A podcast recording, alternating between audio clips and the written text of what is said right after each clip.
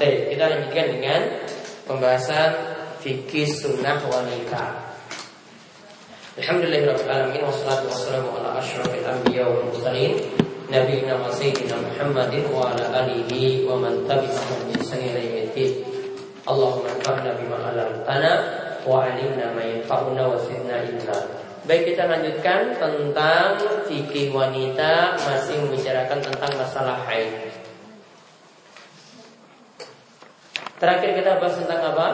Larangan, larangan bagi wanita haid. Disebutkan pertama apa? Sholat. Ya, sekarang kita bahas setelah sholat, yaitu yang kedua puasa.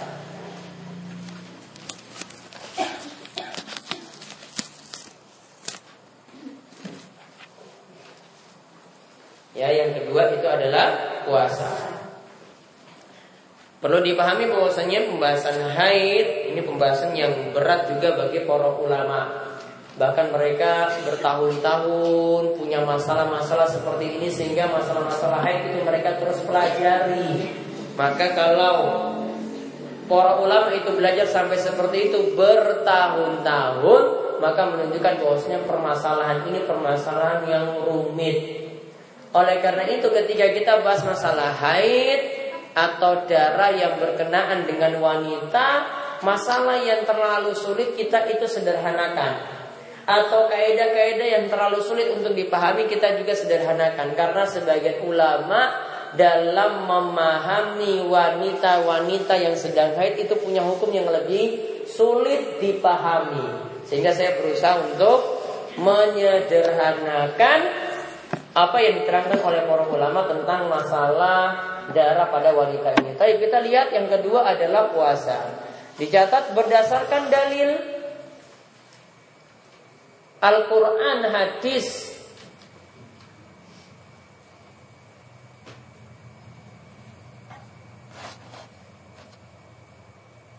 Al-Quran hadis dan kesepakatan para ulama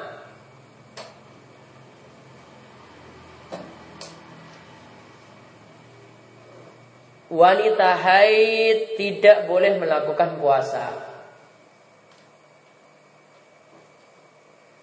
Wanita haid tidak boleh melakukan puasa.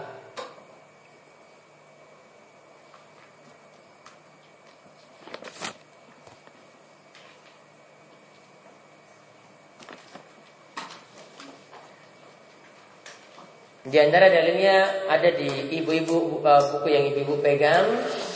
Nanti dilihat di halaman berapa itu? 108 ya nanti dilihat dalilnya yaitu wonten hadis saking Aisyah. Aisyah itu pernah ditanyakan oleh seorang wanita. Dia tanya kepada Aisyah kenapa wanita haid itu kalau tidak puasa dia mesti nyaur puasanya, mesti ganti puasanya, namun tidak perlu ganti sholat. Ya, ada para wanita ketika haid itu mereka tidak perlu mengkodok sholatnya, tidak perlu nyaur sholat, namun harus nyaur puasa. Kemudian ketika Aisyah itu melihat perkataan seperti itu, seperti ini atau mendengar pertanyaan seperti itu, ini cuma muncul dari orang-orang yang berasal dari negeri Haruriyah. Maka ketika itu Aisyah itu mengatakan pada wanita tadi, Haruriyatun anti, apakah engkau ini wanita dari negeri Haruriyah sana? Kemudian dia jawab, tidak, saya cuma orang yang sekedar bertanya. Maka Nabi eh, kemudian Aisyah itu menjawab, karena yusibuna dzalika ta'nil haid Fanu'maru biqada'i shaumi wa la nu'maru biqada'i. Dulu kami mengalami haid namun Nabi SAW memerintahkan kami cuma mengkodok puasa saja Tidak perlu mengkodok sholat Cuma nyaur puasa Tidak perlu nyaur sholat Karena kalau sholat ini sebenarnya lebih berat untuk disaur dibandingkan puasa Kalau sholat bisa jadi seminggu. Tujuh hari dikalikan 5 35 sholat mesti disaur. Ini berat. Namun kalau puasa cuma 7 puasa saja nanti dia sahur Dan ini lebih ringan. Maka itu hikmahnya Kenapa kita diperintahkan mengkodok. Wanita itu diperintahkan mengkodok Puasa Sedangkan untuk sholat tidak. Nah sekarang Aturan yang berkaitan dengan puasa. Aturan yang berkaitan dengan puasa.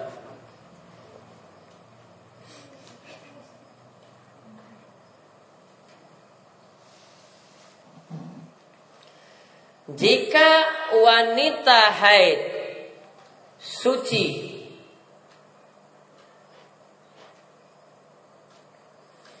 Jika wanita haid suci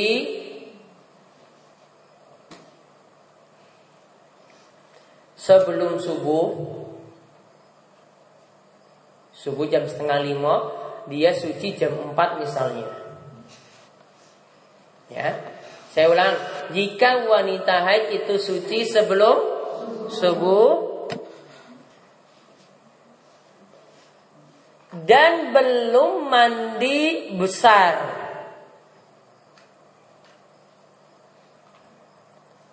Dan belum mandi besar. Namun sudah berniat untuk puasa.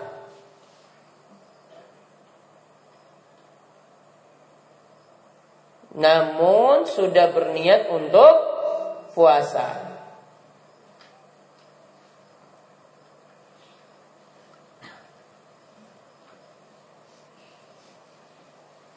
Maka puasanya itu sah.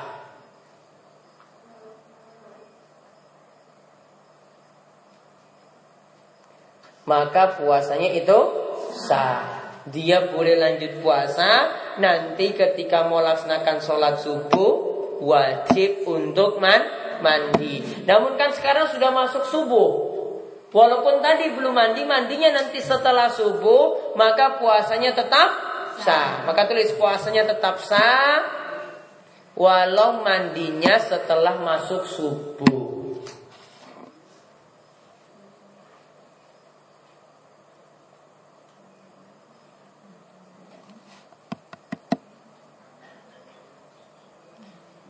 Ya, walau mandinya itu setelah masuk subuh. Namun di sini nggih, kalau terangkan nggih, kalau untuk sholat tidak boleh. Sholat kalau ibu-ibu sudah suci, nggih siang hari misalnya mau lakukan sholat zuhur ini sudah suci, belum boleh sholat sampai mandi terlebih dahulu, baru setelah itu melaksanakan sholat. Sholat berbeda dengan puasa tadi. Kalau puasa masuk subuh dalam keadaan belum mandi besar, walaupun sudah suci, ya, namun cuma belum mandi saja tetap boleh lanjut puasa. Sekarang poin yang kedua.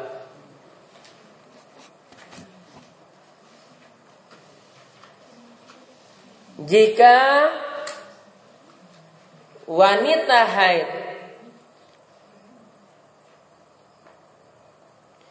Suci di siang hari.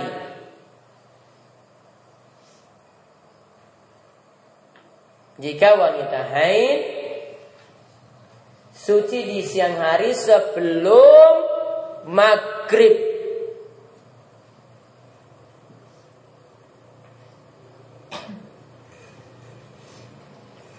Maka dia tidak punya kewajiban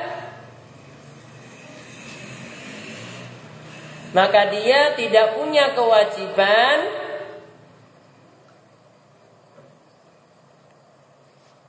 untuk berpuasa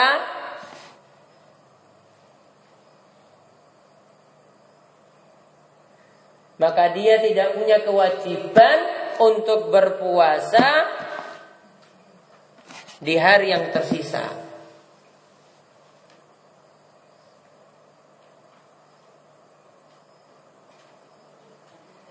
Maka dia tidak punya kewajiban untuk berpuasa di hari yang tersisa.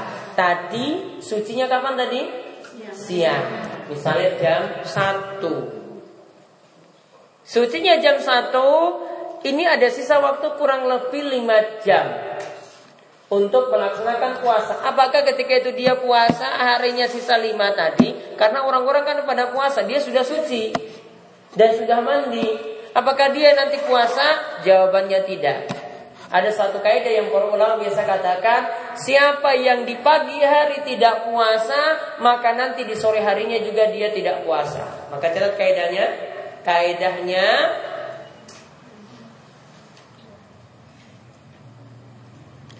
Siapa yang di pagi hari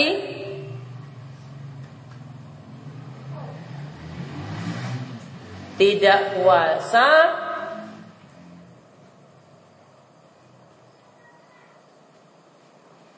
maka di sore hari juga tidak puasa.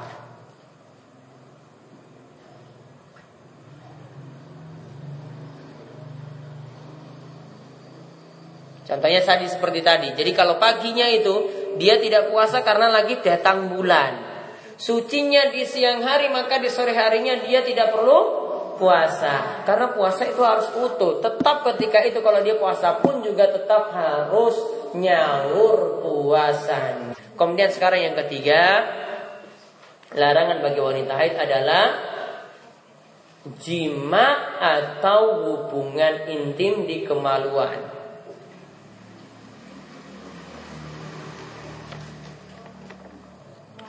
jima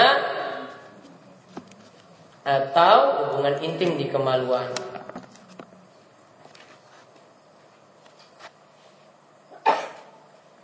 Titik. Hal ini tidak dibolehkan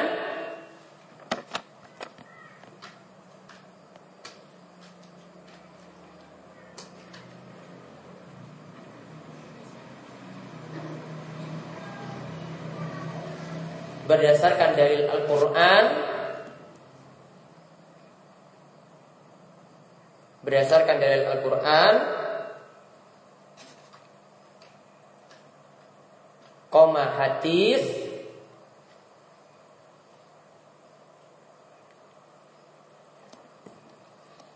dan kesepakatan para ulama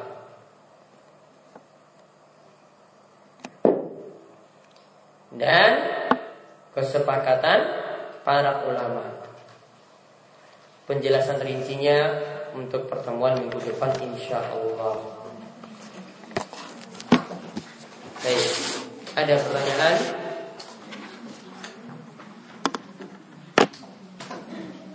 Monggo silahkan. Ayo. Tanya dulu. Ini ada yang nanya ini.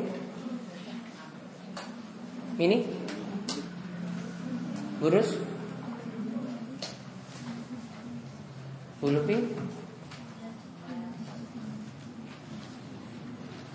Yang lain-lain? Kerjaan ring?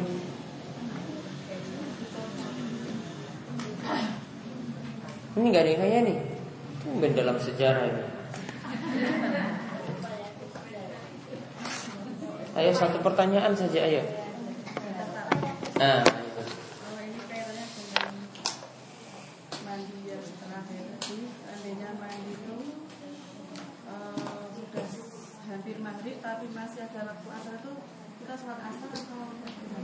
Taib. Jadi sucinya sore hari, mandinya sudah hampir mag maghrib. Apakah ketika itu tetap sholat asar atau tidak? Dan silakan lihat di pembahasan ini sebelumnya ada penjelasan tentang masalah sholat. Intinya kalau dapati waktu asar meskipun nanti mepet dengan waktu maghrib itu namanya waktu darurat. Untuk orang-orang yang dapat uzur seperti wanita haid kalau suci ketika waktu uzur tadi maka tetap mengerjakan sholat asar. Namun ditambah lagi dengan sholat zuhur. Kenapa ditambah nanti dengan sholat zuhur? Dia kerjakan sholat zuhur dan asar sekaligus karena sholat zuhur dan asar bagi orang yang uzur seperti wanita haid itu sholatnya dianggap satu waktu. Jadi zuhurnya dia kerjakan, asarnya juga dia kerjakan. Kalau masih sempat, masih ada waktu untuk lakukan dua sholat tadi, maka lakukan zuhur dulu, baru lakukan sholat asar. Meskipun waktunya mepet sekali dengan waktu maghrib. Intinya ada kaidah lagi disebutkan dalam hadis man adroka rokaat adroka sholat. Siapa yang dapat satu rokaat maka dia mendapati sholat. Maka kalau misalnya waktunya sudah azan maghrib, kita sudah dapati waktu sholat asar satu rokaat, berarti sholat asar tetap dilanjutkan sampai selesai. Ada lagi yang lain?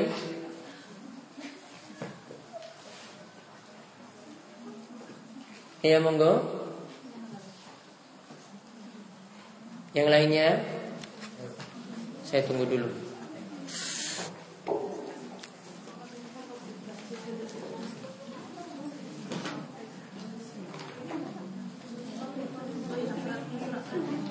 Salat isyraq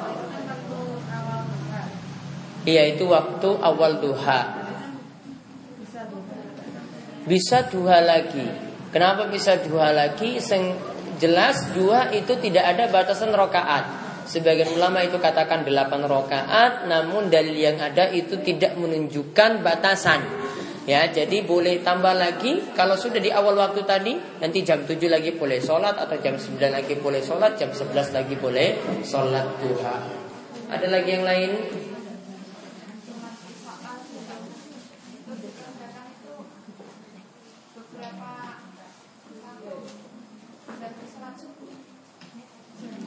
Sholat isyraq intinya waktunya tunggu sampai matahari terbit plus 15 menit. Baru lakukan sholat isyraq.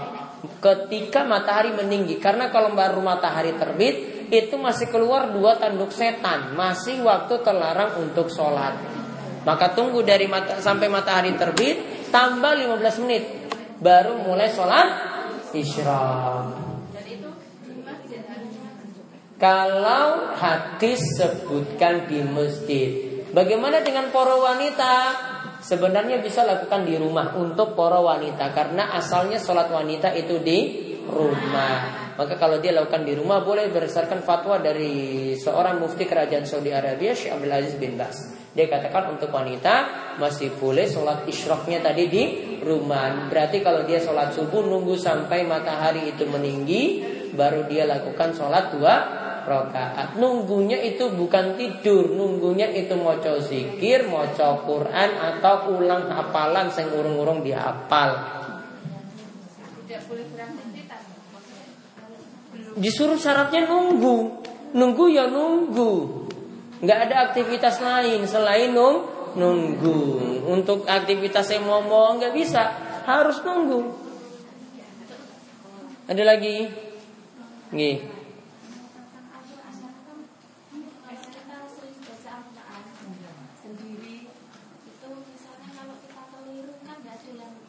Benarkan? Tetap dapat pahala.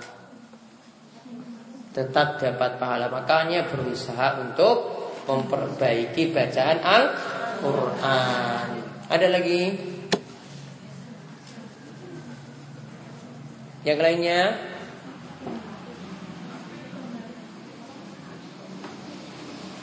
Sampun? Hah? Sudah ini?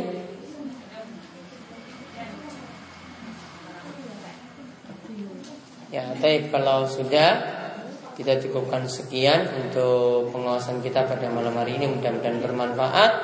Insya Allah kita akan ketemu lagi pada pertemuan pekan depan.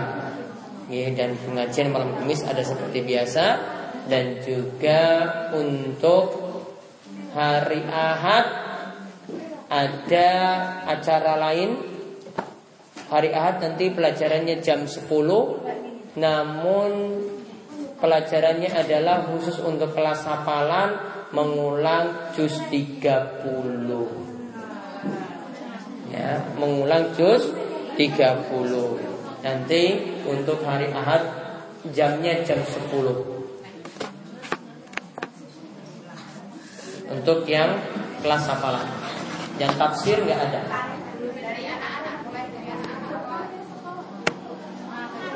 Ibu-ibu saja.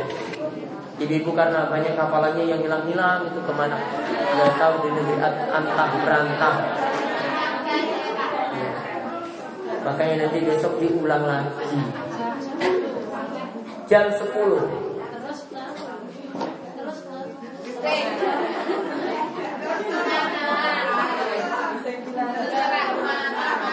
Ya di masjid dulu.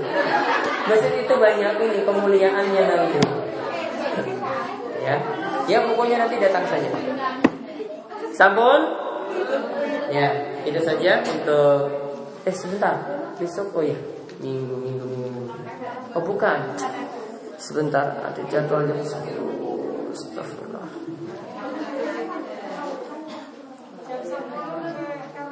Iya.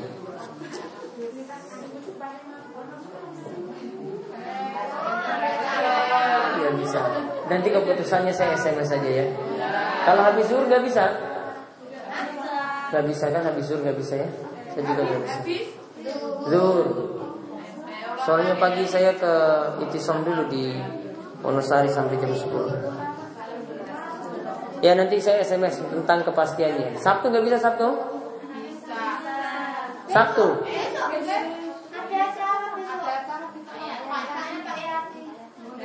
Oh, iya.